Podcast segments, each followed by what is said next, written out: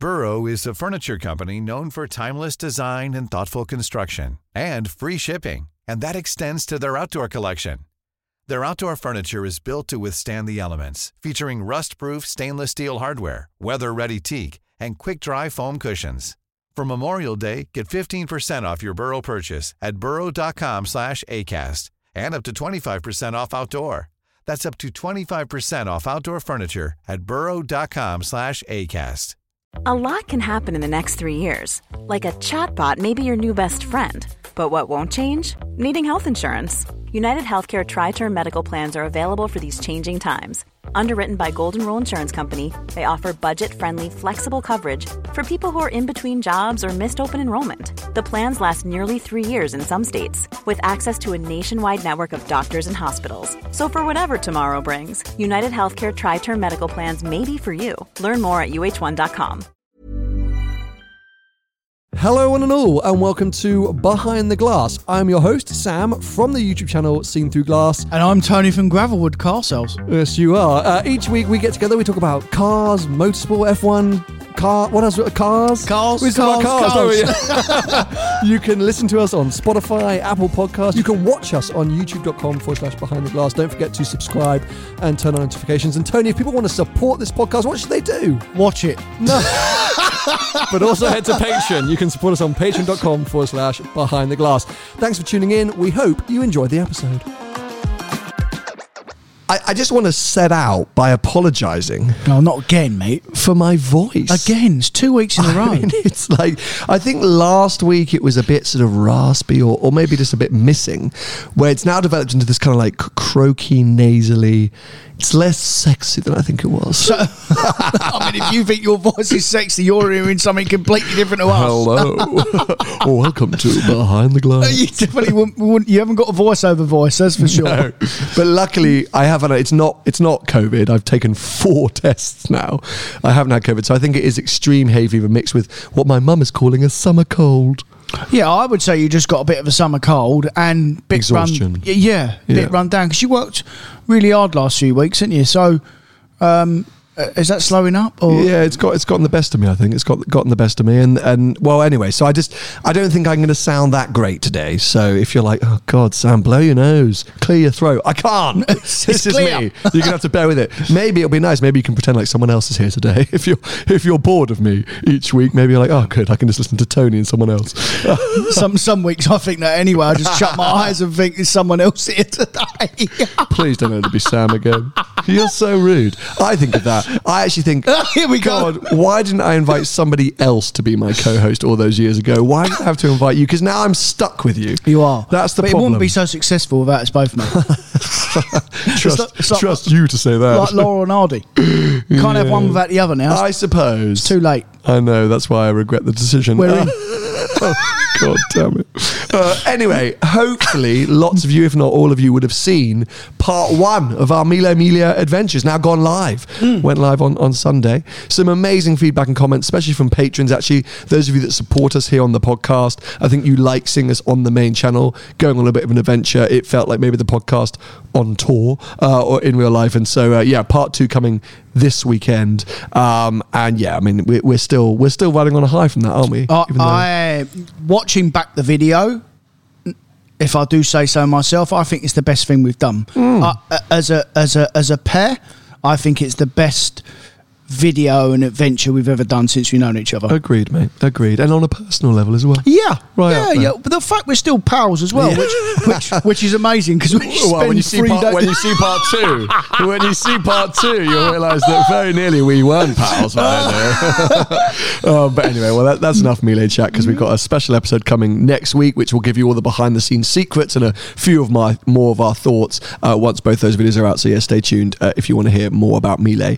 Today's episode, amongst other things, is a reflection on Goodwood Festival of Speed. Oh, good. Which obviously just took place. Yeah. Which you didn't attend. no.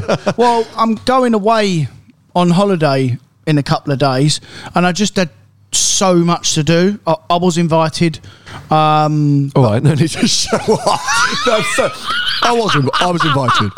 I was invited by like six different manufacturers, VIP.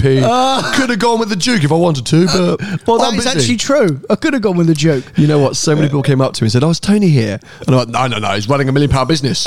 He can't be- Multi-million, how dare you? so- Million pound, we'll get out of bed for that. running a multi-million pound business. He uh, he can't be bothered. He You can't be didn't here. say I, that. I literally said it to everyone. Did you really? Everyone who asked, I was like, "No, no. He's running a multi-million pound business. Too busy for this kind of stuff." Do you know when I Um, meet people out in public? I always say quite nice things about you, but now I'm not going to. I'm going to. I'm going to go in on you every time. is, that's not me being mean. That's that's the truth, and it's what What's you would have said. If somebody said, "Oh, I'm surprised to see you," you would have been, "Why? yeah, I do run a multi-million pound business." I'd have said mind your own business. no, but I'm going away um, later on in the week. And uh, I just had too much to do, mate. Mm-hmm. Too much personally and um, too much work wise. Just need to set myself. So, And you're um, not going away on a beach holiday to put your feet up. No, I mean, I think everyone. I mean, I do have a, I do have a holiday with my family once a year.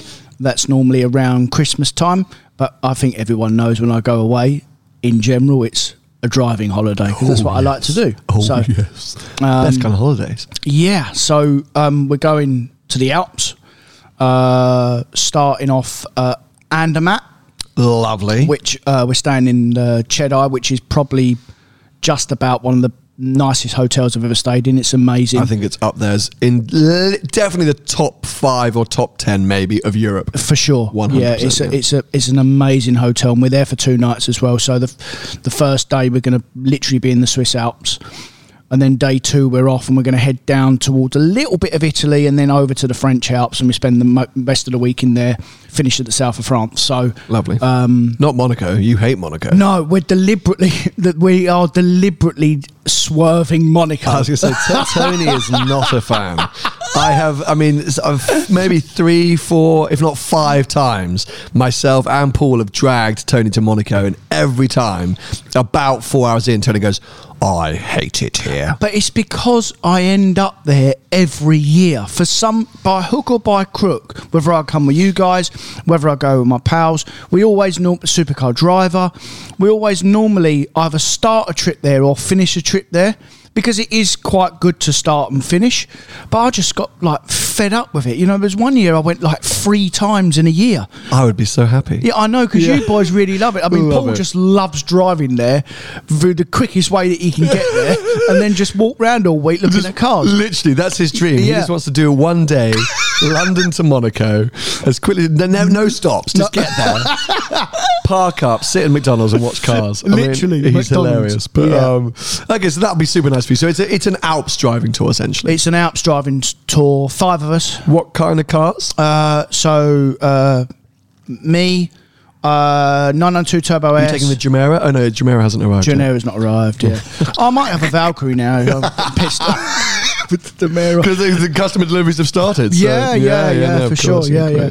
Um, uh, uh, 992 Turbo S cab, Lovely. SVJ, new GT3 Ooh, PDK. okay. Ooh, PDK. Yeah, and an F8 Tributo. Okay, so of the cars coming, which are you most jealous of, or which one do you think the person's picked best? Uh, because SVJ, let's just both agree, no. each to their own. I'm sure SVJ man loves his SVJ. No, he, does absolutely love it. He's Fine. had SVs and Aventador S's, and he so he's going to be very happy. He loves it. we, Yeah, we wouldn't want to be in that. No, no, no, none of us, none of the rest of the lads would want to be in that either. F8, you're going to learn next week, is a car that we both suddenly turned on to. Let's not talk about it too much. No, no, no. We know that we No, speak no, a lot. no, But yeah. F8. And then GT3 Turbo S. Now, I mean, for the trip you're doing, GT3 GT3, for sure. Yeah, and I'm interested because I'll have a go in it as well. I'll have a, Okay. I'll have a. Well, uh, we we all normally have a little bit of a swap round throughout the throughout the week. I'll swerve the Turbo S, I think, because I've driven done lots of miles in one of them, but I've not driven an F8 properly, so I'll have a go in the F8. The SVJ, I'll take it or leave it. I'm not that bothered. Um, and and I'll jump in the GT3, GT3. for your sure. first time driving a 992 GT3, yeah, right? yeah, yeah, yeah, yeah. So, um, I, in my head, I will have my generation 3RS to compare it to. I, I think that would be a good comparison. Um, but we'll, we'll, we'll see. We'll show it some corners and we'll see what's what. If the other cars weren't going, if it was a solo trip, I would be most jealous of the Turbo S cab. I think that would be a fantastic choice for that trip. If you're just out by yourself, maybe with a, a partner because it's be a lovely car just to slonk around in. But I think because of the other cars going, uh, it's the least attractive to me. Well, the SVJ would be your least attractive to I would me. take that over Turbo S. Would you on really? the trip that you're about to do? Yeah. It- it's just the it's just the Turbo S and the SVJ. When we start getting up on the really twisty bits, they'll really start to show. And maybe to a certain extent the F8, but the F8 not too bad because I've taken plenty of 488s on trips like that, and they've been fine. Um, Oh no! That, I mean, you. I think I'm going to jump in here and say that only because of you and I know one or two of the other guys that you're going with, because of the style of driving that you do. Yeah. that's the only reason an, an F8 would ever be shown up. for sure. 99% of other people going on that driving trip, F8 is more than More necessary. enough. and, and, you know, and, and I'm sitting here not knowing direct comparisons between F8s and 458 Speciales and whatever else you've been in, uh, various things. But yeah, that can't be more than enough. It's just that one or two of you I know really like to attack corners, Mm. really like to, you know, to really push the handling of the cars and things like that on the roads. And so, yeah, I, I, I will leap to the defense of the F8 quickly and to say it's your circumstances that would. Yeah, because otherwise it sounds a bit out of touch. To be Yeah. like, oh, Yeah. F8's going to be slow. Uh, No, no, no, it definitely won't be slow. It'd Yeah. be it, but th- that's not the case. But maybe the tires, or because I had it, I had it in four eight eights, where after a couple of hours, when you're really pushing on, tires just get a bit too much. If you put if you put R's on them, or Special rubber. you, you'd be okay, mate. Yeah, It'd be yeah, absolutely yeah. fine. But the brakes are all normally all right. On all of them, the brakes a bit. Oh, SVJ sometimes gets a bit hot. I mean, that car, mate, the SVJ, flipping. It does, you know, it does two tanks of fuel. It stops twice to, to once to all the other cars. it is abysmal. But like I've said many times before, whenever we go through a village, we stop for a coffee. It's everyone gravitates that. They do Sure. not give a toss about anything Yeah, if- else. and if you're into it, you're only going to get that certain kick, that certain sensation from that car. Yeah. So I get, I get it. Have you I driven get, SVJ? Yeah, I've driven SVJ. Yeah, I, it is loads better than SV because of the rear steering. But rear steering and that gearbox is a, it, it is a, a tad more yeah, succinct but compared to the other cars that are going, it gets shown up a little bit. for you know what I mean? sure because Yeah. it's once 20 years old. but but it feels like it. Yeah, to drive for sure. Um, speaking of GT3 quickly, and actually speaking of Goodwood, because that's what we're trying to move on to, um, to update you all on my impending. Oh, I've had this all weekend. Lock date. so if you missed last week's episode, confirmation that my GT3 build is going to be in October with hopefully delivery late October, early November.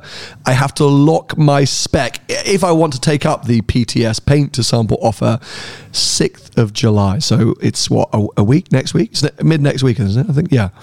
Um, I could I could say I don't want paint to sample, and that gives me to the end of the month, but. It's now basically oil, but all boiled down to paint sample color. And I had picked one, and then I went to Goodwood and I met with some of my Porsche friends and some people who are really in that world and have very highly spec cars and lots of paint sample cars. And they were super on board with the color that I'd chosen.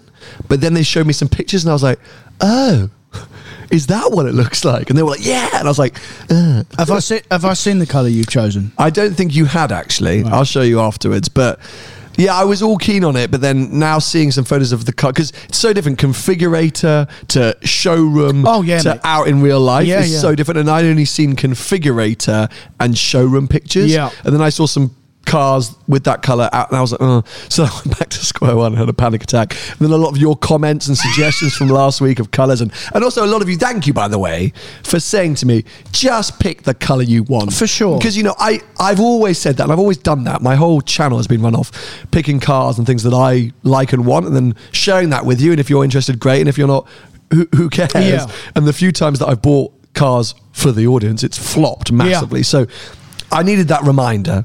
And I'm now back to kind of what my initial idea was. It does mean, though, if I go down this route, I could end up with the cars in my garage all looking fairly similar in terms of spec. No. Yeah. In terms don't of- say too much. No, won't- no, I you, you know, you know a few things that they don't. No, no, no, of course. But but um, but what about gearbox? Oh yeah, well, I'm not going to reveal it, but I've decided. I'm not going to reveal anything, but I've decided. But so it's now it's simply left down to color. That's all. It's just color, and I'm I'm fairly confident in my own choice, and I know that I'll be happy. My thing is, well, but then do I want cars that all look a bit similar. I don't want to take the opportunity to have cars that look a bit different. That's the only thing which I'm trying to work out. So, anyway, Goodwood I thought was going to help. I thought I was going to see some friends that were going to go, yeah, mate, what a choice.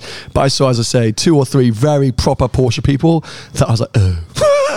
I would rather, uh, knowing you and me personally, I would rather go different. I wouldn't rather have all the same cars in. I know it looks nice and they're all fairly matching, but I would always have a bit of diversity, mate. I mean, you've got diversity in friends. I mean, you've got some proper friends. They're me. Good point. Yeah, see. anyway, so what? Look, Goodwood. What did you miss? Quite a lot, actually. Well, did I? Yes, you did. Really? Yeah, because as much as we've slagged off the event prior to going, and as much as I'm not going to say, oh, it was the best year ever, there was still lots to see, lots to look at. Yeah. From the uh, what's called competition cars or the Cartier Style Luxe cars, whatever. A lot of that is repetitive for Mm, sure. A lot of the rally cars, you see a lot of those year on year come back and do the same kind of thing. Yeah. But we had some big showcases, some big hitters, some surprises. And I think let's dive straight in Okay. with our friend Max Chilton in the McMurtry Spare, Well, I'm Spéirling, glad Spéirling, you Spéirling. mentioned Max because one fair play for him for sitting in that car and going up that hill at that speed. Congratulations for breaking the record. Unbelievable. Unbelievable. But just sitting in the car, and actually, there's a there's a clip online of showing his face, and he looks scared, mate. I don't know if he I was don't, Max. I don't think he looks scared. But he I think like- he's focused. Eh, all right, focus, yeah. But that thing, from what I saw, is like, I mean, it's going to kill someone, mate. Well, I mean, Max said missile. this. So, you know, just to bring you up to speed, um, a few months ago now, Max Chilton, ex Formula One driver, and, and amongst other, we should give him a better title than ex F1 driver, shouldn't we? Well, what better title do you want for him? Good I mean, point. Uh, Good point. Ex F1 driver Max Chilton. yeah. Came on the podcast. We had an amazing chat with him, and he told us at the time all about this McMurtry Spéirling. And I feel like I'm still not saying that quite right. did we air it? Of course. It's, Oh, we did. What are you on about? No, no, no. I can't remember what because he told us some stuff off camera as well, didn't he? He did, he did. But yeah, Yeah. no, no, that, that that was all told, and and and he spoke about how incredible this thing is, and it was as close to as an exhilarating experience as driving an F1 car as he's ever had. That Yeah. was the closest he's been in any kind of car as an F1 car. Yeah. and the, it's essentially a ground effect electric missile. Yeah. and the dangers which you just mentioned and he highlighted is that.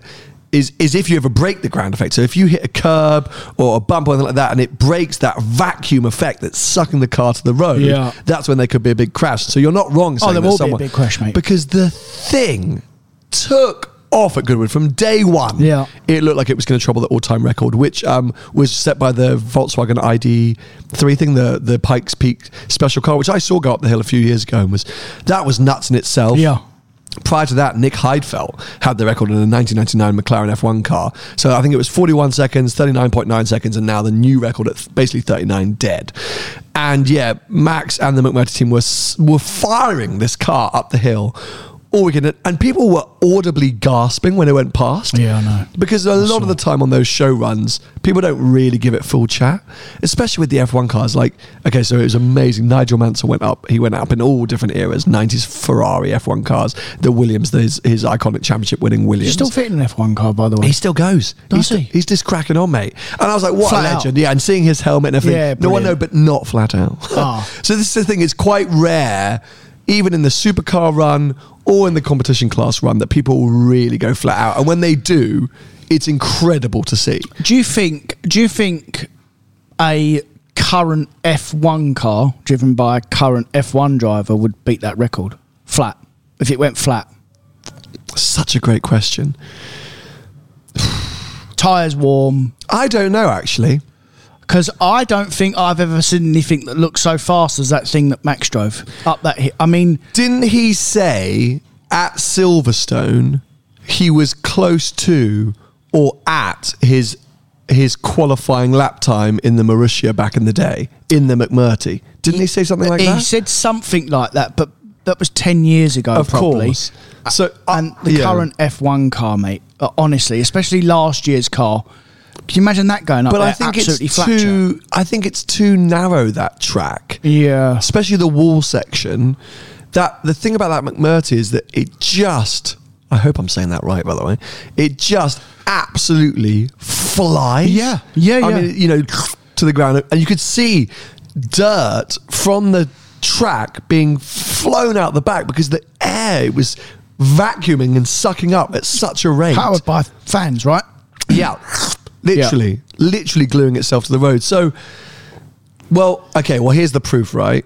Uh, a 1999 F1 car went up there in 2000 or 2000. I can't remember when Heidfeld set that record in 41 seconds. Flat out. Flat out. And that's that held the record for up until 2019. Okay.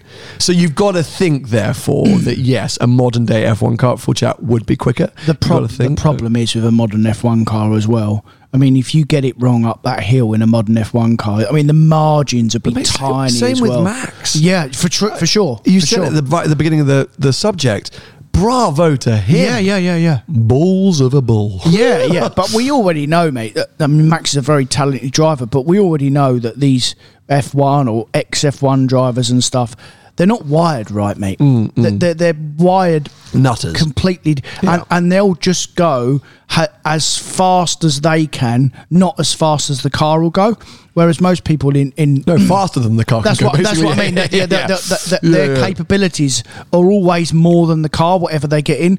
Whereas a normal human being is, you're, you're always very lucky to get to the capabilities of an actual car. And then, depending on your ability, means the, the, the, the faster of car you can drive. But yeah, F1 drivers and stuff, they, they'll get in anything, can drive it absolutely flat out, and they're still flat fun. out. And Yeah. that's the thing, you know, I- it, I got the sense that that team turned up with the intention of breaking that record. Oh, for like sure. from day one, lap Yeah. one, it was like that's what they that's what they're here to do, Yeah. and, and that had to be exhilarating for Max and that whole team, and had to have pushed him forward. And, and you're right, the levels of concentration. It's not like oh, what if I get this wrong? It's like oh, I, I got to beat the previous time. That's where that's where those pro drivers are nutters. Yeah, in are, my head, I'm like, this is a big crash. This is death. Yeah, you're going to yeah. kill 14 spectators, Yeah. but he's just like, I will beat the time Yeah, yeah, yeah, yeah. amazing to see, and then confirmed with the, uh, oh, sorry, then rewarded, I guess, all of us with the confirmation that these road cars are going to be coming, road versions of it. I mean, nuts. So yeah, bravo, Max. I say, friend of the podcast.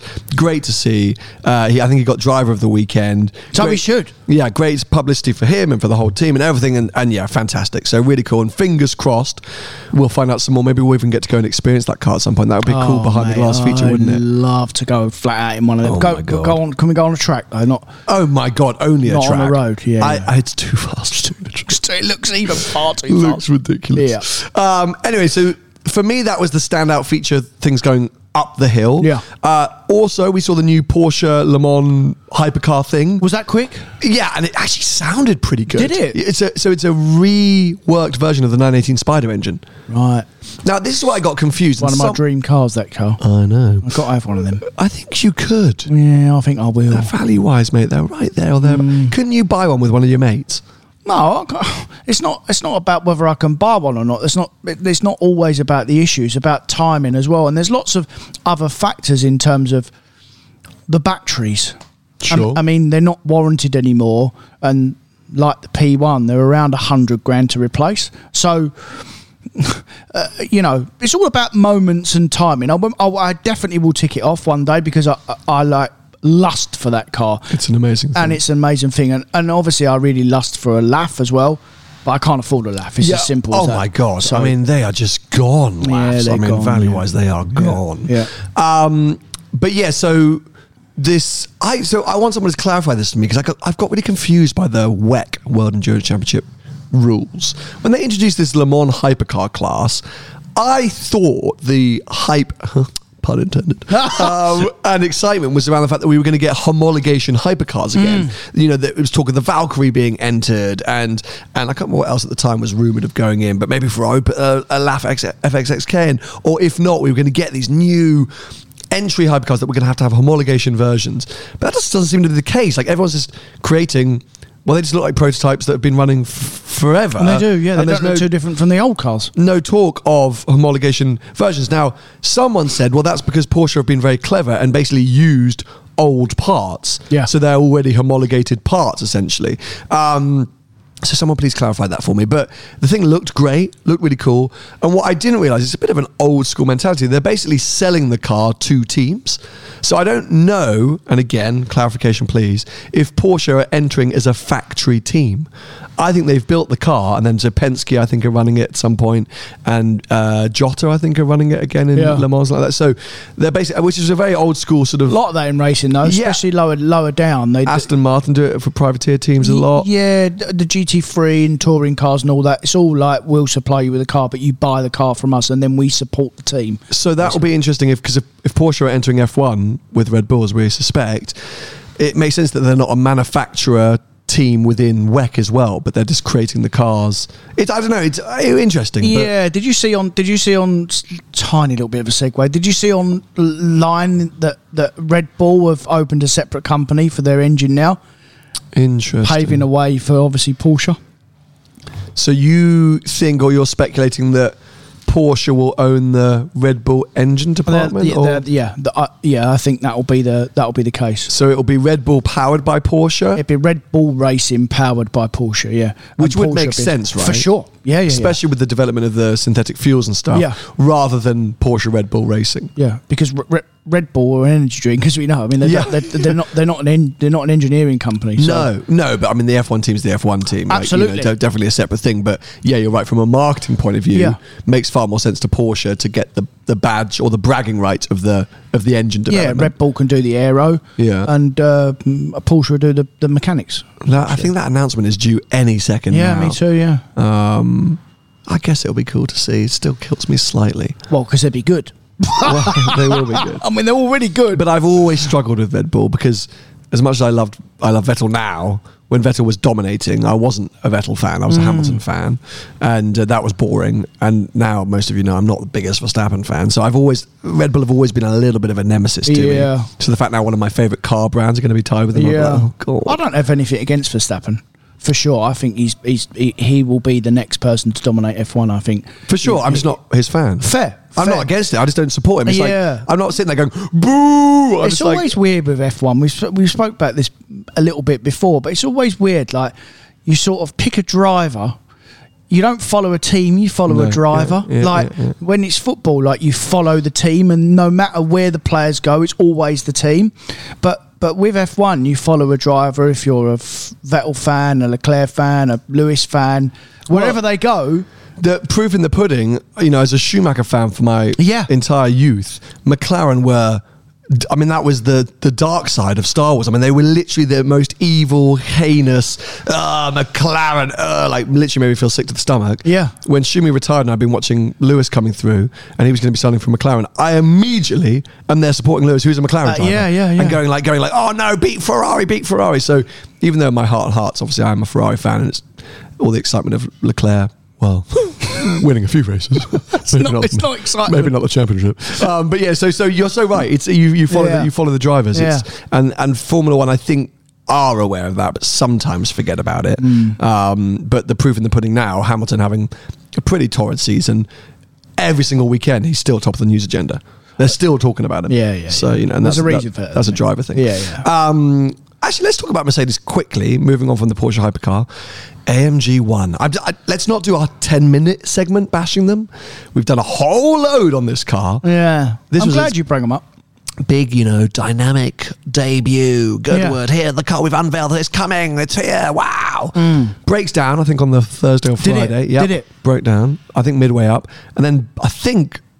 Maybe it didn't crash. Late last night, Vicky goes, "Oh, uh, Project One crashed," and I was like, "Oh, She had some wine. how do you know that?" Yeah, that's just how she speaks. Um, she goes, "Yeah, yeah, my friend just sent me a, a story." She doesn't speak. she doesn't speak. um, and I was like, oh, what a disaster. I think I even put it in, in our group. Did, like, yeah. Oh, Project One broke down on front, now it's crashed. I think it was the GTR Black Series track specific thing. Right, I, okay. I saw some footage of that later. Okay, fine. So I'm not certain. But anyway, long, long story short, I don't think the AMG, AMG one had its kind of The. Valkyrie broke down last year, though, didn't it? Up, Yeah, up the hill. yeah, I mean, yeah, one million percent. Yeah, yeah, yeah. It, what you know, didn't have its big moment. There was plenty of other big hitters. I felt this weekend that seemed to steal the show. Mm. I didn't see the the hype around AMG One as, as maybe they were hoping or expecting. Definitely lots of other cars that. I mean, it's all sold out, but I mean, as we all know, I'm not the biggest Aston Martin fan at all. But if I had to pick out the two cars, I'd have the I'd Mm. have the Valkyrie over the AMG mm. for sure. I mean, mm. that I think they've done a better job, mate. In, Maybe. it- uh, I mean, it sounds amazing. Sounds that car. good. Does it sound looks very good. the bomb. You know, I, I, I honestly think it works either. No, no, no. it, no, it probably doesn't work. No. But what I'm saying is, looking on the face of it and listening to them both, I think they've done a miles better job than Mercedes for sure. For sure. Yeah. Now, I'm going to speculate here. The next big name in terms of money and I guess the supercar world. So, obviously, Pagani turned up in whenever it was the late 90s, have become a sort of, you know, staple within that kind of super luxury home. Koenigsegg have done the same thing. Yeah. I guess Zenvo are trying. But what would you say if I said to you Lanzante? No idea. No idea? Absolutely not a clue. Okay. So, Lanzante, I wish I could give them more credit than I'm about to do. Where are they from? England. Oh, that means it'd be terrible. They no no no no. Here we go. You're, No, no, no, no, no. You're trying to stir the pot here and have a bit of a laugh and take the piss. But No, I'm not. Bear with me. I say I wish I knew more. Built in the Midlands. Essentially, they ran and do run and work on all the F, McLaren F1 race cars, F1 GTR. I think they ran some of the teams back in the day. Right. Super legit engineering geniuses. Mercedes and Aston Martin are in F1, and they can't no, no, their two no, no, cars no, no, no, McLaren F1 road car, the race cars, the Yeah. original McLaren F1s. Yeah, yeah, yeah. Not. Do you No, see what I'm saying? I see. I see exactly what Yeah, you're yeah. saying, but but if you're referencing that, I mean, the the Valkyrie and the AMG no, no, no, one mate, mate, mate, no, no, no, no, no, no. the McLaren F1. Yeah. Not, not, not. I'm not saying. but the technology still come from F1. no, it didn't. What the McLaren no, F1? no, not not a Formula One McLaren. Right. The McLaren F1. I know the worst car in the world. I know exactly what you're talking about. The most overhyped pile of poo poo in the world. I, I know the car very well. Thank you. Right. Yeah, but there was still some uh, engineering that come from uh, It- it- F- F1 at the time, right? But the engine was obviously BMW. Fair, Yeah. right? Yeah. But what if McLaren made it?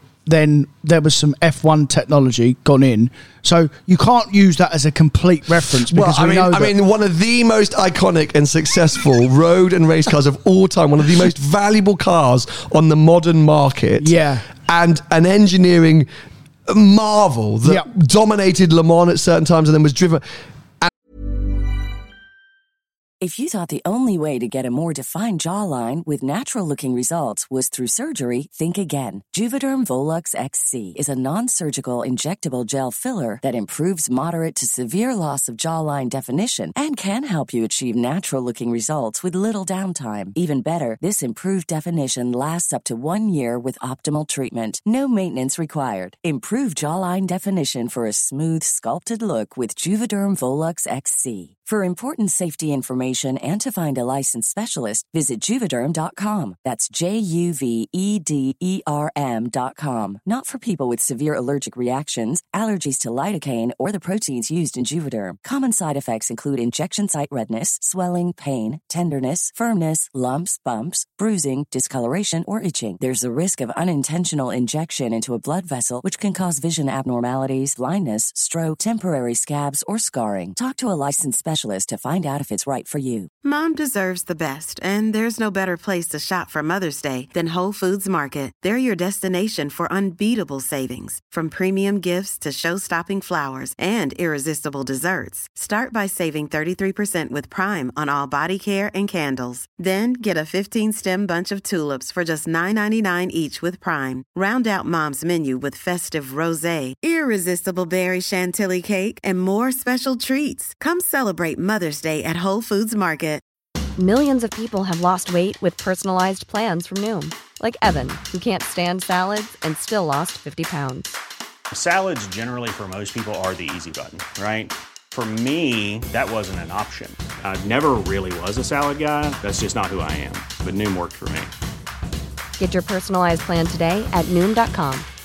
Real Noom user compensated to provide their story. In four weeks, the typical Noom user can expect to lose one to two pounds per week. Individual results may vary. And other, sp- the, the team that, here we go, were involved with running those cars. Right, You're good. saying they ain't got a clue what they're doing. I wouldn't admit that, but okay. But but tell me about them. Tell me. I can't bear you at times. No, just tell me, mate. Because if you know, I'll back down if, so if you can uh, give me some other cars reference. as well. They so I'm just I'm just because I want to do them justice. Okay. So they also had uh, Porsche 911 GT2 for the British GT Championships. Uh, they ran um, 911 Turbo competing in the GT3 Championship, 24 hour Le Mans with yeah uh, F1 GTR. Right, uh. Did not return to motorsport again in 2003. Developed the Lotus Elise for British GT.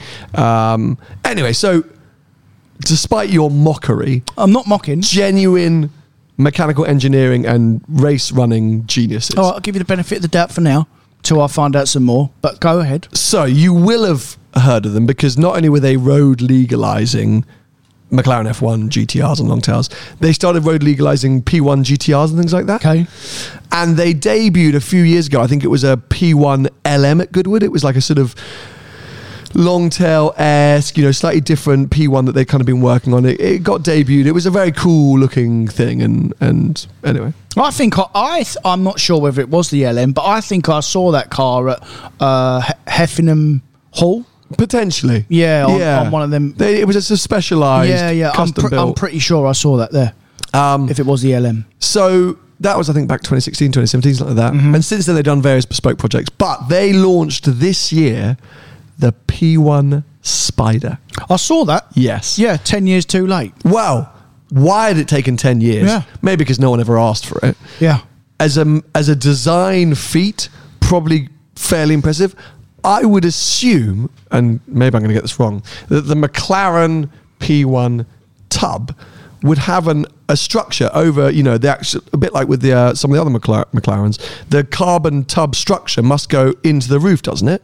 Well, The cell, yeah. So the cell. So so to get rid of the roof on a P1 must have taken ridiculous amounts of engineering and thought because it's integral to the actual car's build. but that's but that's like most convertibles or spiders, mate. No, mate, it's not. Well, well, it is when it comes to McLaren. I mean, the carbon tub. yeah, but haven't all McLarens got carbon tubs? No, because aren't the sports series just the tubs at the bottom? The P1 surely uses What a bit. about wasn't- 720s? 720S does does it have the same thing as a structure over the roof? Well, that's what that's how they sell the car, right?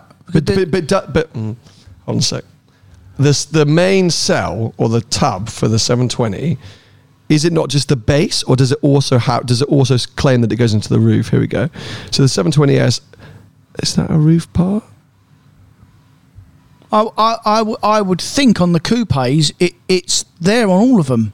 Okay, fine. Yes, you're right. It does, Yeah. The 720 the 720s does also have a roof component. And I think the 600 LT would and all that, but they, you know, they obviously just engineer it to, to, to Well, no matter what, It's still an- clever. A non-factory company Yeah. doing that and developing it is pretty amazing, and it was a very, very cool thing to see. And as you say, I mean, ten years later, so it's kind of mad that it's taken someone that long to do it. But then also, well, it's difficult, mate. where yeah, exactly, easy, yeah. super, super difficult. Where's the design? But also, not only did they uh, show that, they had the 930 tag turbos. So back when um, Porsche wanted to develop uh, engine, when McLaren asked Porsche to develop engines for their F1 cars, Mm-hmm. Porsche used a 930 turbo to as a test mule Yeah. for these Formula One engines, thousand horsepower turbo engines. Yeah, yeah. And Lanzante got permission essentially to build sort of uh, celebrations of that. So they've done a, a load of cars that are original sh- Porsche chassis with the F1 engines in them called the Tag Turbos. Okay. Super desirable. Is that anything to do with the Carrera GT engine? No. No. Um, so fundamentally, across big collector, big money people, that I hear more and more about Lanzante these days than any other company. Okay, fair. Now, I don't think Lanzante have any plans to build their own cars. I think they're still always going to be tied in with their history, with existing cars, modifying or road legalizing or, or doing something. But they had a big old stand at, at Goodwood this year. What were they displaying? That P1. P1 Spider, the 930 tag turbo thing. I Yeah. think they had a couple of other bits in there as well. But they're not messing around. It's proper cash. And I just think as time goes on, we're going to hear more and more about Lanzante. And I mm-hmm. think because silly money across the place, we constantly talk on this podcast how people are getting more and more excited about modern classics or older cars rather than the brand new whatever. I just, I'm just saying, I'm speculating Lanzante are going to be Oh, that's uh, fine. We'll keep we'll, we'll keep an eye on it then. I mean, I'll give you the benefit of the doubt for now, but let's keep an eye on it and see if they actually do build anything. Yeah, and and write it down because you know you're going to look an idiot when all your mates start talking about Lanzante No, stuff, and an you're going to you're idiot. going to No, go, no, oh, those no. idiots, those who, who worked on the worst car ever. No, well, it is. It's not me. Well, it, I mean, it's In- just worth in- a few in quid because of how no- rare it is. No, well, actually, it's worth a few cookies and people manipulated the market, but Correct. It also because of what it achieved. mate. Yeah, one bloke Baltimore and then It's then because of what it achieved. Two blokes. It's because of what it achieved. okay. I mean, it won 24 hour Le Mans and then drove home. There's lots, but there's lots of other cars that have Didn't drive home afterwards. Okay, but there's lots of other cars that won 24 hour Le Mans. Didn't drive home That, afterwards. that, that, in your opinion, is too Bob compared to F1. Yeah, yeah, yeah. Yeah. So it's not that much of an achievement, then, is it? No, it is an achievement. No, no, no, because you poo it, mate. Unless unless it's F1 and you're in the F1 car, it's this is crap Okay, racing. I'm not because I can see what you're trying to do here, and you're just trying to fight me because you know that. I'll, I'm not fighting No, no, you, mate. you I'm just referencing what you You're say. being you're being your classic like oh oh old Lam- oh, whatever I don't. I care. like Le Mans. no. So did you see at Goodwood the Ford Supervan? No. Did you not see this? No. Oh, mate, you genuinely missed out. Really? This is a 2,000 horsepower electric van from Ford that I genuinely think, apart from until the McMurtry, I think stole the show. It's based on, look, an old historic transit that was used in. Like here, like this concept from back Oh, in I- no, 2004. I've seen that car before. So that I've was seen the, that. That was the old original way back in the day. Yeah. And this is the new version. It's the Supervan 4 with 2,000 horsepower, does 0 to 60 in less than two seconds. Hmm. It was doing burnouts all day, every day. Like, there's that, how cool is that? That's the Supervan 3 going up the Goodwood Hill climbing God knows when. So this is the newer version. They've always had these Supervans. There's another one. There's a Supervan 1 or something like that. So they're these just mad creations from Ford. And I love that they're still doing this. And of course, the world that we're all living in, they decided to go this year all electric. Mate, is a this- mistake. No, this thing was nuts. A, a mistake because of us, but in the world and the climate we live in, Well, a mistake because the government have announced today in peak times in the winter they're going to pay you not to have the electric on because the uh, the the national grid's going to crash. So that's all a bit of insight for you and something to look forward to when you've all got electric cars and you can't charge them and you're bleeding and need to go to the hospital. we're going to come on to this in two seconds because I know you're desperate to talk about it. Well, I'm not desperate to talk about it. I mean, that's a uh, fact. Yeah, I I know. but We're going to discuss. Well, you can't believe you Can I cannot just make show, it Can I just show you this thing because it is just hilarious, mate. For a van, you. I mean, you cannot help but not love a van. Look at it. It's Oh, I drive a van every day, That's what I mean. That's what I mean. Like, as no matter what kind of petrol head you are, if you see a two thousand horsepower van, look at this thing, mate. It is flying. It is flying, yeah. I think I had to charge at the top of the hill. I'm not sure I can make did. it back down without a recharge. But look at it. But can I tell you as well, if you drove a van, every van in the country's got 2,000 horsepower, mate, because that's how they're all driven. Especially white ones. Oh my god, white ones launched off We're the coming. line. Literally, get, just get out of the way. I wanted to find some footage of it doing a burnout, but I don't think I'm going to do that right now. We're going to drag this out too long. But okay, well look, let's let's come on to what you were just saying because also I sent you over the weekend an article that came out saying that I think five or six countries within Europe are now lobbying the European government to delay their ban on sale of ICE combustion engine vehicles. Yeah. Be, uh, I think to 2035 or beyond 2035. Beyond to 2040, they want another five years. They want another five years. This Yeah. was this was big countries. I think it was uh, Germany, France, Bulgaria. Where was that link? Hold on a second. Switzerland, I think. Switzerland. Well. There was a few. And so, of course, you know, climate protesters raging at this. But I mean, we predicted this a while ago, Long time ago, a long time this. ago. We said that. You know, this is this. Here we go. So let me see. Uh, Italy, Portugal, Slovakia, Bulgaria, Romania joined Germany in opposing a 2035 EV mandate. So we're going to hear so much more of this, and God, there's a big mess going on in the UK with our government. So let's not wade in on that, uh, Yeah. even though we like to be political every now and again. But this is the thing, and I spoke to so many manufacturers and so many companies at Goodwood about this, and I met a very interesting British battery company. Oh, please forgive me if I got this wrong. I think it's Britishvolt, who are building British battery technology for supercars specifically, Right. and With mo- hybrid technology or all No, no, full, all- elec- battery, full battery, electric? battery. Okay, fine. And more and more, everyone I spoke to at Good was was was of course aware of the fact that it's an, an, an, an unrealistic target. Yeah. Uh, they're unenthusiastic about the change ahead and are having to more and more proactively keep an eye on what everyone else is doing in terms of developing this tech. So, if countries are now going to delay the imposing of all EV cars. Do you think, personally, we could get to a stage where there's such a big U turn that we're basically all F U C K E D'd? In the sense where, like, what's another example? We're all told diesel. We're all told to go down that route, That's and then we're going to have to backtrack. That's the huge example, mate, and that's why I've always said like, don't buy an electric car until you absolutely need to, because we've we've seen it all before. The diesel is, is was a huge thing where someone in the government or someone advising the government said we've got to do this we've got to do this we must we must enforce this all go out and buy diesel cars now it's all go out and buy electric cars but they changed their mind Yep. i mean I, Well, I'm they not- got it wrong. they, they've, they've got it wrong, yeah. Because whoever they've listened to or been advised was obviously clueless. Now, you can all take what you want and make your own minds up. You haven't got to listen to us or listen to anyone. But I, I always edge on the side of not caution, but we've said it many times before. If if, if if something in general can't work for everyone, it doesn't work. It can't mm, work mm. because we've you know we've said like there's lots of places in the world. There's even places in this country it cannot work. And coming back to what I just said about the national grid, that was a thing we brung up before as well. Couldn't the national grid actually cope? And we had a man come on here and said it's absolutely fine, it's nowhere near capacity, when I already knew that it was near capacity. And electric cars uh, are only going to make that worse because we're going to draw more electric. And um, And what was the thing that they all keep saying? There's a big thing. Oh, well, you just the best thing to do is just plug it in overnight because then you know usage is down, the grid isn't so. But if every single person is charging their electric car overnight, disaster. Mate, it's all, it, there- there's all, there was already a thing that come out. If everyone put their kettle on at 6 p.m., it'd shut the national grid Yeah, down. yeah. So, yeah, there, there's going to be s- special charges that will trickle it in, and that's all absolutely fine. In a in in an ideal world, we don't live in an ideal world. We live in a mess. Do you know what I mean? So it's not practical, and we come back to it the way to come over this is sort the fuel out. Engines aren't broken, don't fix it. That that's been our form of transport for hundred years or so. It's been perfected.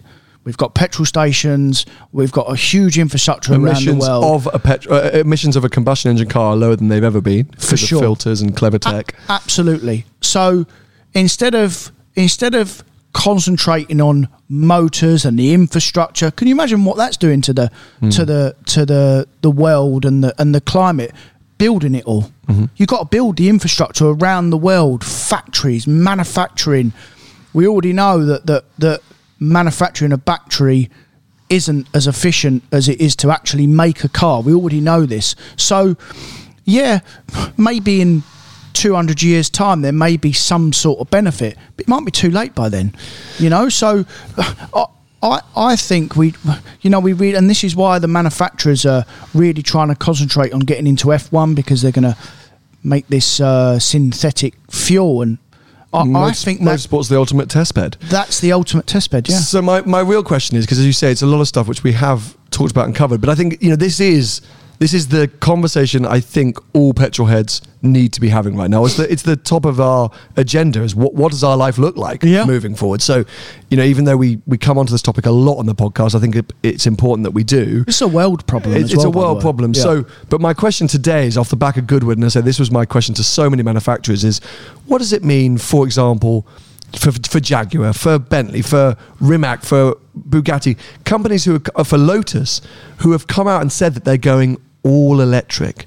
This is the concern that I have, and I won't name any names, but I spoke to one manufacturer who said they are actively holding off. They are actively they've they've they've made an announcement that they're going to be all electric by a certain date, but with the rate at which things are happening, they are on a massive whole plan where they are developing strategies for both eventualities because of course their huge fear is you get to 2027 or 2028 or whenever you're launching your all new electric brand and at that point the world's pedaling back from electric the mandates are changing Yeah. They've got the swimming trunks on, they're more backstroking. could we lose some brands here? Could we lose some money? Because if you are heavily investing into EVs, you are repositioning your company and your brand as an electric only brand. And after two or three years, that's not relevant. People don't want your products, they want combustion engine cars. The cost, well, the question is, it's the loss of money, isn't it? Because the cost to go back to combustion engine cars probably won't be a lot because they would have been there. It would probably be easier to revert back, but it's going to be the loss of money at developing an EV lineup that I think could cripple some really household manufacturers. Well, I, I, I disagree with the big brands because the, the, the, the money's all borrowed and it's come from stocks and it's come from people investing. So the real big brands will be all right. But like with any change or any any infrastructure um, movement, it's always the little blokes that suffer. Because unfortunately, we've said it again many times before. This world, unfortunately, revolves around money, and the more money you have, the more chance you have of surviving and you go to the top. So the big brands will be okay because I mean there was um I don't know if you saw Top Gear yesterday. There was this electric truck that's been announced, the, The Rivi- Rivian. Rivian. Yeah, yeah, it's kind of old news actually, but go on. But but it's not. This is just to, to talk about the money bit essentially. That they've that they they've not even sold a car. They've not made a penny on paper, and they're worth 180 billion. Well, that's because it's been floated, Mm-hmm. Yeah. and everyone's pumped in. So, you know, the people that can afford the money and that can afford to lose the money. Don't forget, you're getting this money from millions and millions of people. Yeah, there will be smaller people that have invested and they're going to lose their money, but that's the risk of investment. Or it can go like Tesla and Tesla and blow up. But also, what was I mean? Tesla still full foul that. What was the Roadster? The deposit for the Roadster, and where's that car? Yeah, I mean, you know- there's so many different examples, mate. You know, like the the the money bit wouldn't concern me too much because the big brands will be okay, and a lot. Fifty fifty thousand dollars. Yeah. due intent. So Yeah. you know, and God knows how many reservations they got for that for the Tesla Roadster. Yeah, the, the the the the big the big concern for me is um, the time. Why are you wasting all that time on trying to reinvent the wheel? Why don't you just concentrate on making a clean fuel? And I think the real clever manufacturers, I think they are edging their bets. They're not stupid, and I think. uh, Porsche are one of them, where they are really going heavy on electric, but actually in the background, they know for sure that probably some of the real big brands that have invested, they haven't done it for done it for a reason, mate, because they know that probably the end game is not going to all be electric. I think the external marketing is a little bit different to the conversations going on behind the doors at the moment. I agree, yeah. And there's obviously these global pressures and these agendas and these various things which which we're seeing these mandates to you know only EVs available or, or new new sales from 2030, 2035, whatever that might be. Manufacturers have to respond to that, Of and they have to be outwardly looking like they're doing that and pushing it forward. And we've said it many times before: the vehicles, the electric vehicles, are getting better and better now. Um, and uh, Mercedes had that EQ, whatever it was, that can do a thousand a thousand kilometers. Was it an EQS? I think it's the EQV or the special one that can Okay, do a thousand kilometers on on one uh, charge. So, you know, that, that's all getting better and better. But but it's it's not necessarily the the solution as we've said. And yes, I think behind closed doors, and definitely having spoken to as many um, people as I could. It seems to be that they're all kind of holding station Yeah. because, because yeah, fine. Maybe you're right about the money. I'm sure sure you are. Um, it's more about brand power, brand value. Uh, look at us. If we're sitting here and in seven, eight years' time, Mercedes, BMW, they're only offering electric products, then maybe we are going to be turning to Alfa Romeo to get a combustion engine car, something that we wouldn't have maybe considered before. Um, by the way, I was back in the Giulia Quadrifoglio on Saturday. Oh, I forgot how great those cars are. I Um, keep saying this. so good. Got one coming in Uh, stock next week. Oh, look at that. Oh, that convenient. Um, nice little plug. nice little segue. Um, so yeah, so that, that, that's that is more my kind of awareness that I think we're in this messy scenario where you know electric vehicles are getting better and better. Manufacturers are putting a huge amount of money, time, and effort into developing this. But at the same time, there's a bit of a panic behind the scenes and a bit of a realization that they've also got to keep developing some kind of combustion engine vehicle and some kind of synthetic fuel. And it's it's money and it's confusing for them. It's confusing for us. And uh, yeah, I, I don't really know what to make of it. And I'm the same as you. You know, at various points over the last 12 to 18 months, I've considered getting an electric vehicle. I still haven't pulled the trigger yet. At some point, I don't think I'm going to have the choice, but I think it's unrealistic for us all at this time to be switching because national grid infrastructure, all that things like that, just oh, well, there yeah. was huge government incentives as well up, up until this year, where you'd get grants, and I mean, if it's a company vehicle, they're still they're still you still Mm-hmm. Look after you. you still look after you, but but there's no grants or anything anymore, mate. They're, they're- I mean, they're just getting more and more expensive. Like anything, it's getting more and more expensive, but. There's no real incentives to buy an electric car, and this is the start of the switch now. So what happens is because they're starting to sell a few, the government can't afford to keep propping it up. So th- th- there'll, there'll be a balance, there'll be a tilt where the government have said no more, and that's now, that's coming. So, and then when we get even more, then that's when you'll start to see levy, duty, tax on electric. I, I truly believe that that will happen because of all the, the, the tax they get from fuel, mate. So, you know, it's it's very interesting times, and and I I often I keep an eye on it regularly because it does interest me as well. Of the, course. the financial bit interests me, and the the infrastructure.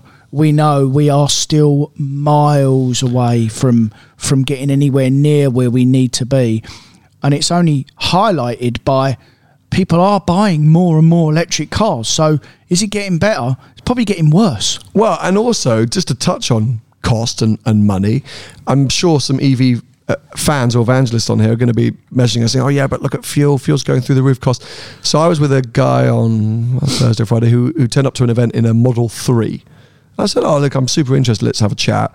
He averages around 320, 340 mile range, And He's that's one of the good ones, by the way. actually the best, Yeah. I think, realistically. And that's why he said, he said, look, look build quality is pretty crap. There's Yep. lots that I don't like. Yep. But Which we've said before. There's very few places in the UK that I can't do either on a single charge and just charge at home Yep. or use the supercharger network and, Yep. and be fine. So that's why he went for it. But he's on a subscription service. He gets insurance, he gets uh, charging, he gets uh, sort of basically everything thrown in in the car Through Tesla. through Tesla. Right. 1300 a month. Yes. thirteen hundred a month. Just to give you an idea, my initial quote for financing my upcoming GT3 is thirteen hundred quid a month. Yeah. Okay, fine. I have to put a bit more of a deposit in. I don't think he puts a deposit with the subscription service, but uh, the RS6 was similar money. I mean, If you compare it to an equivalent 60 grand car Mate. to what they are, I mean, forget that. Yeah. Compare it to a 25 grand family hatchback. Yeah, yeah, Because yeah, the yeah. Model 3 isn't, that's the entry level Tesla. Yeah. This is the everyman's electric car, the Mm. one that realistically you could run and you could use reliably with good range, okay, crap build quality and things like that, but is the theoretical go to. Yes, you've got Q4 e Trons. Yes, you've got iX3s. Yes, you've got these other products. But this is the one that realistically you could move into and probably run in your life easily enough. I think that's extortionately expensive. yeah, yeah, yeah. I mean, I mean, what families are going out there spending 1300 quid a month on a Tesla? yeah, we've said it before, haven't we? And and you know, it will filter down and it will get cheaper because what we're doing is uh, as well with electric cars, you're pa- still paying for the development because it's not it's not there yet. Of so course, of course, but but right now, you know, I'll go well then go and buy a Fiat 500e, and that will cost you 300, 400, or the ID3 of it. Yeah. But then you're not going anywhere near as far. No. So, oh yeah, I, I think big big messes still, and I found that that was my big interest at Goodwood was to really pin down some of these manufacturers and really ask what's going on because I thought I saw a lot of hype at Polestar. I think Polestar are doing fascinating and good things. There seems Yeah. to be a lot of interest there. So the Lotus stand once again was absolutely heaving, but everyone was looking at the Emira, not the Not the electric I forgot version. the ele- Eletre. Yeah. Um, and around and about, whilst there was all these kind of you know electric avenue and new electric products, fundamentally people are still there for engines and gas. Mm. So uh, it was a really interesting insight to see where we're at now, 2022, impending mandates and time changes, and m- more and more manufacturers claiming to become electric only in just a, just a matter of handful of years, a couple of years maximum. But there is still a long way to go. A lot of hesitance, a lot of cost to entry, all these different things, and so it just seems a bit overwhelming when you're on the ground and you're really assessing it with everything laid out in front of you, like at Festival of Speed. I was just like, oh god, Yeah. oh god. Yeah, well, it just it just highlights what we've been saying. Basically, it just Yeah. confirms what we have been saying over the last few years. And Because as you keep repeating, we're always right. well, well, I mean, I am.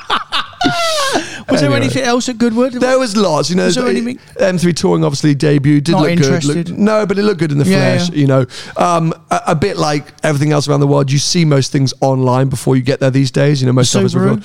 I thought the 3RS was going to be unveiled, wasn't. no, that is But, you know, coming though. That car, that's back, clearly. What about the Subaru? The 22B thing, Yeah. five hundred thousand pound. Yeah. look great. Yeah. Look, look like a 22B. yeah, okay. Um, yeah, lots of nice stuff. The new Huayra elongated the version. SP3, the Ferrari. SP3 looked really nice, but I've seen I saw that last year. Did you? so, Oh yeah. of course you did. Yeah. and the launch Yeah, yeah. thing. Uh, 296 was, lo- I mean, uh, yeah, loads of nice stuff. Mm. Loads of nice stuff. A few quirky hypercars, supercars that I didn't really. GT4 RS saw that. yeah, that looked nice. Um, it was good. It, I, I enjoyed it. I mean, Yeah. I enjoyed it. I was there mainly on the Saturday. Uh, got to hang out with Guan Yu Zhou. Um, uh, Oh, I F1 saw that. Avro, which Did you have a super chat cool. with him? Yeah, I had a long chat with him. Super nice. Um, Any goss? Any inside? Any anything he tell you? He's feeling competitive. He's feeling competitive. He said. He said from their side, they're a bit confused about the performance of the car. The tracks they think they're going to be quick at, they're not always. Ferrari engine. uh, Ferrari engine, but um, he says so, so. So that's a bit weird. Whenever they think they're going to be competitive, they're not always competitive. He feels like he's on a par with Valtteri now. He's feeling pretty good off, off the back of Canada. He said. Um, yeah, no real goss. Uh, everything that we expect Formula One feels different to anything else. Yeah. Uh, he feels like he's got up to speed pretty good, though. He said the the most hard and shocking thing is what comes with F1: the scrutiny, the the uh, recognizability, the constant media attention. I mean, mate, He's being paid for that. Though, he would freely admit that he's not the biggest superstar in Formula One. And on that day, I, I think he was the only F1 driver there on that day, but it doesn't matter. On the Alfa Romeo stand, I reckon 250 people plus queuing up to meet him and get autographs, blah, yeah. blah. But that's It what was- he's paid for. That's the you know that's that's part of being. I don't know if he's paid for it successful. and how much he pays for it, if I, if you know what I mean. Like, I don't think He'd that's still be on a salary though, right? I mean, he'd probably he- debatable. really? Yeah. Because most of those drivers at entry, usually if there's a sponsor cr- cri- criteria, they might be on 100, 150 grand, or, you know, is, is the sort of base for really non drivers, but they're having to bring in five to 10 million euros of sponsorship. So, Hmm. I'm sure the sponsors are paying him though. I'm sure he's on more than. I think you know he'd be naturally a millionaire. I would have thought. I doubt it highly. Really? Really doubt it, mate. Mm, If you speak to Chilton about that F1 time, he, he fucking. He, oh, sorry. ah, true colours are coming out now. This is what he's like all the Mate. while off camera, effing and blinding. You wouldn't think he went to one of the best schools in the world. You, you really think, and it's a, sm- a smashing or smattering of the dream. I, I've I've looked at this so much, like Giovinazzi just coming out of it. It's been spoken as well. Like they don't get paid any money to begin with, mate. They don't get paid any money. Fair enough. It's they just, everything gets take care gets taken care of. Yeah. you can get sponsorships and brand deals, but that's all going to the team to secure your seat. Yeah, Alfa Romeo is a proper team, though, isn't it? It's not like I mean, no, no disrespect to people that race at the bottom of the grid, but you know they really are scraping the barra compared to the manufacturers. You know, so you'd think if you drive for a manufacturer, or, you know, we know the contracts that Lewis and Max are on, and and Lando, and uh, you know, I would think that Romeo. I mean, Bottas, mate, hasn't. You know, he, Bottas is on about ten mil, I think. yeah, So but then F1 Grand, Guanyu ain't going to be on 150 grand. He's as quick as him. F1, yeah, he is. It's not. It'll be performance related. We go. Really? Yeah, yeah, yeah. And mate. You're, you're going to be really shocked. You're going to be really shocked. So, F1 driver salaries 2022. Let's go down to the bottom. Obviously, we know Hamilton is right up there with all the cash. Um, It's amazing, isn't it? Where you all the top, apparently the top best twenty drivers in the world, and and you can go from nothing in. It's like being in the, in the Premier League in football.